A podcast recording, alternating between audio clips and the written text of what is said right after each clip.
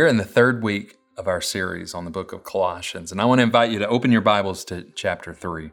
We're going to explore the first seventeen verses, and then we'll finish the chapter next week. I also hope that you're having an opportunity to engage in the Colossians chapter challenge. We are reading one chapter of Colossians each week, and so this past week we had the opportunity to be in chapter two all week long. And in fact, if you're on YouTube Live or if you're on Facebook Live, uh, just give a thumbs up emoji or let us know if you're able to engage in the chapter challenge right now. And also, I love to hear where you're watching from. We are watching from all over the place. So if, if you're in the chat there, go ahead and let us know where you're watching from. Now, just as a reminder, we are reading here in the book of Colossians, which is written by the Apostle Paul, who is writing from a prison cell in Rome. He's writing to a group of people uh, that he's likely never met and who live in a place where he's likely never been. But we see in Paul this fierce passion for the truth, the truth of who Jesus is. And there were false teachers that were devaluing the supremacy and the sufficiency of Christ. They were basically denying that he was God. It's the kind of teaching that says Jesus is good, but he's not good enough. You need Jesus plus this practice, or you need Jesus plus this regulation, or this ritual. Jesus plus says, Jesus may have gotten you this far, but now it's up to you to do the rest. And Paul, he will have none of that. He knows that what we believe about Jesus matters greatly. So he has spent the first two chapters telling us Jesus is all. He is all you need because he is supreme over all powers and authorities, over all things that have been created for him. All things have been reconciled through him. He is over all of the church. He is over all angelic beings and cosmic powers. He is all the sacrifice we need for salvation, and he is all sufficient for all of life, making his home in us, becoming our hope uh, in the present and future glory. And then in chapter three, he begins to make a turn. He's been telling us who Jesus is, and now he wants to tell the Colossians who they are. So let's pick up right here in verse one. Since then, you've been raised with Christ. Now, right there, we see already that Paul is speaking directly to those who at some point have received Christ. The first two chapters were for anybody, but now he turns his attention specifically to those, he said in chapter two, those who were buried with him in baptism, that were also raised with him through faith. Now, if you're listening, maybe that's not you. I do want to encourage you to lean in. I think this chapter we're looking at today is full of principles that will help you be better at life. But for those of you who have made Christ your life, the following, Paul would say, is non-negotiable. So, since then, you have been raised with Christ. Set your hearts on things above, where Christ is seated at the right hand of God. So, just in case you missed it, the first two chapters, Paul wants to remind us, Christ, King Jesus, he is seated at the right hand of God. That's who he is. That's where he is. And since you've been raised with him, since he is in you and you are in him, it just makes logical sense that your focus and attention will be where he is. He goes on to say, set your mind on things above, not earthly things. Now, Paul doesn't say set your hearts and minds on things above so that you'll be raised with Christ. He's already denounced that kind of thinking and teaching. He says, since you've been raised. This is his way of reminding them and us that this life in Christ is not of our power to live, but Christ is the source of life. He starts with Christ as the source of life, and then and only then does he move on to what obedient behavior of a Christ follower looks like, lived out. He goes on to say in verse three, for you died, and your life is now hidden with Christ in God. When Christ, who is your life, appears, then you also will appear with him in glory. Now, this is really good news for the one who is in Jesus. He says, you died. Now, not a physical death, obviously, but you died to the spiritual forces of this world. In Romans six, he says you died to sin. In Galatians two, he talks about dying to the law. In other words, there is no power on this earth that has any power over you. So, so don't give it any power. Don't live as if it does. Your life is now hidden in Christ. That means your life is concealed. Others may not see your status in Christ. They may not understand it, but one day they will. But there's a second meaning to this being hidden in Christ. It also means that your life is secure. It's kept safe. Over these last weeks, it would be understandable that you've questioned whether or not you were safe. Maybe you're the medical professional or the first responder. The other day, one of our staff said that the prayer for his wife as she goes to work has changed. She's a medical professional. And now he said, no longer is it just that he prays that she'll have a good day. When she goes to work, he now prays that she will stay safe. Well, that's understandable because our safety here on earth, as we have found recently, is vulnerable to a lot of forces. But Paul says it's different for the Christian. Your life is hidden in Christ, and it's safe and secure now because Christ reigns now. But he also reminds us of Christ's reign in the future. And here's the best part. When he returns, those whose lives have been hidden in Christ won't be hidden anymore. Friend, when he comes back, we get to be right in the middle of his glory. Paul says we will appear with him in glory. No top billing for us. It's going to be all about Jesus, but we'll appear with him.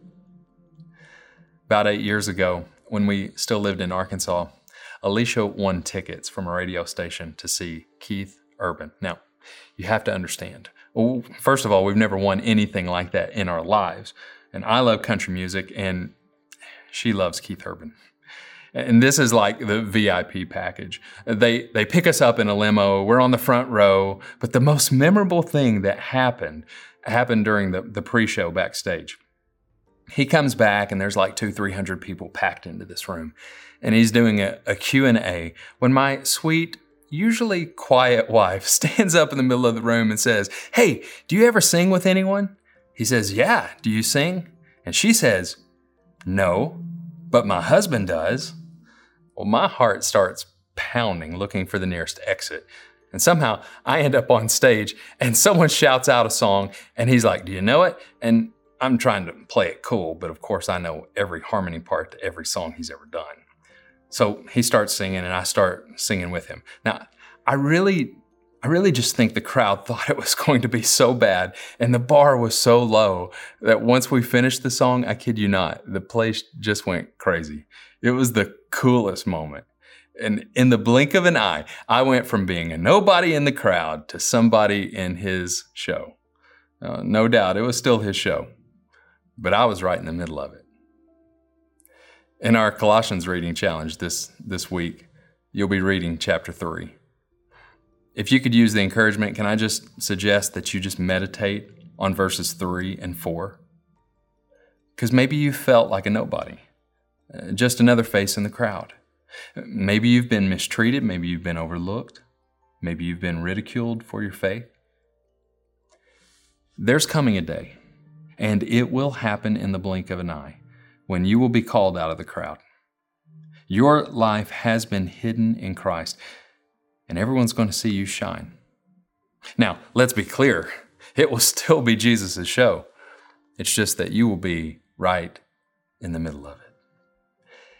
And now, Paul says, in light of all that, in light of being raised with Christ now, and in light of appearing with him in the future, in light of all that, he gets very practical in verse five. Let's look to see what he says. Put to death, therefore, whatever belongs to your earthly nature, sexual immorality, impurity, lust, evil desires, and greed, which is idolatry. Because of these, the wrath of God is coming. The Greek tense here, put to death, it implies immediate, decisive action. Kill it. Do it now. Don't think about it. Don't nurture your earthly nature. Don't try to control it. Don't try to tame it. Here's what you do. Paul says, you kill it. You put it to death. Now, Paul's made it clear, if you're in Christ, he's already put these things to death in your life. All you have to do now is live like it. Look and see what he reminds them in verse seven. You used to walk in these ways, in the life you once lived, but now you must also rid yourselves of all such things as these: anger, rage, malice, slander, and filthy language from your lips. Do not lie to each other, since you have taken off your old self with its practices and have put on the new self, which is being renewed in knowledge in the image of its creator. He's saying you have a renewed identity. Number one, a renewed identity. You're not who you were. Others may remind you, you may have to forgive yourself from time to time, but that girl, that guy, no longer exists. You used to walk in these ways, but now you now have a new self, a new identity, being renewed daily by your Creator. And in light of that renewed identity in Christ, there are things in your old life that you no longer tolerate. Anger, rage, malice, slander, filthy language. You no longer tolerate these things in your life. A while back, I noticed the weeds beginning to come up in our yard. They they weren't terrible, but they were so much taller than the grass coming in, it was not a good look. So I asked one of my boys to go out and pull the weeds. He jumped right on it, which I thought was a little odd. He finished much faster than I thought he would, and so he was ready for me to come see his work. It was then that I realized what he had done. Instead of pulling the weeds, he cranked up the mower and just mowed them down to the height of the grass. He was so proud. I said, "You didn't pull the weeds." And he said, "I know, that would have taken forever." And, and then he said, "Well, what difference does it make? It's all green. I mean, you can hardly tell that the weeds are there." I said, "Well, yes. But here's the problem. It may look good today, but the weeds will just keep coming back. And if the weed goes to seed, well, then it's just going to come back maybe even stronger." Some of you have given your life to Christ, and still yet you're frustrated because you're still struggling with the same old things, having the same conversations with God. And some of that is because until Jesus comes back, we're all going to struggle. Ask anyone, even people who have followed Jesus for a long time. We still struggle because we're not home yet. I struggle. I think, why did I do that? Why did I think that?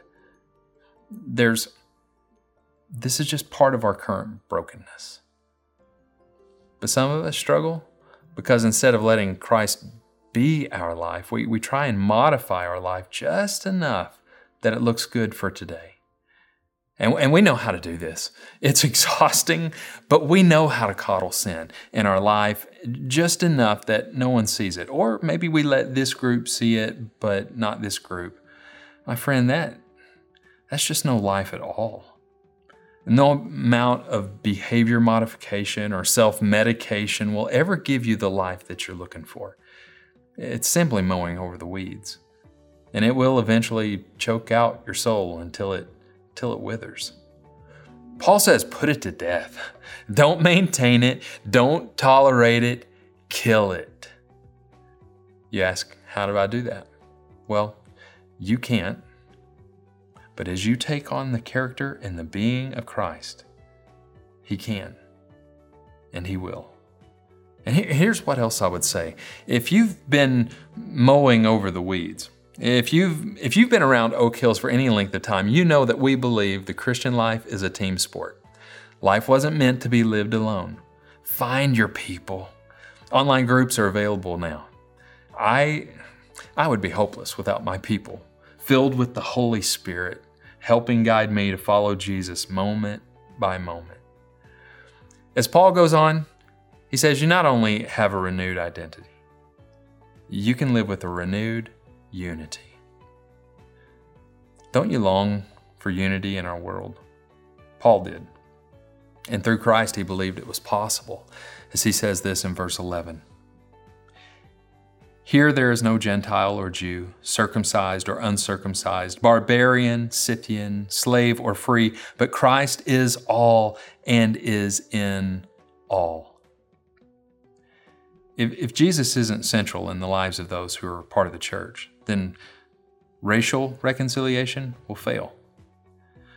But if he is central, if he is our standard, then unity becomes a real possibility. In light of recent events and the unrest that we've all felt, I think it's safe to say that our country needs a change and has needed a change for a long time. This is a, a pivotal time. It's a pivotal time in our culture, and it's time for the church, with Christ as the head, to take the lead in setting the example in how we treat those who may be of a different race, background, or social class than we are. You see, when the church is unified, God is glorified, and a renewed unity is in reach. I heard about something that took place soon after slavery had ended. The ripple effect was still being felt throughout the South, and in a town, there was an African-American man who had fallen on hard times and had no food. But he heard of a wealthy white family who may be sympathetic to his plight. So he went to that house. He, he walked up the front steps on the porch and knocked on the door. A woman answered the door, and when she saw him, she glanced quickly to the neighbor's house on the right and, and then to the one on the left. And then she whispered to the man, "Meet me on my back porch," and then abruptly closed the door. Well, dutifully, the man went around to the backyard, which was more secluded. The woman came out the back porch and handed him a, a basket of bread. She said to him, "Now, before you eat, we need to thank God for our food." And with that, the white woman said, "Repeat after me, our Father who art in heaven." The black man respectfully began to pray, "Your Father who art in heaven." She she stopped him and said, no, no, now just repeat after me, "Our Father who art in heaven." Again, he said, "Your Father who art in heaven."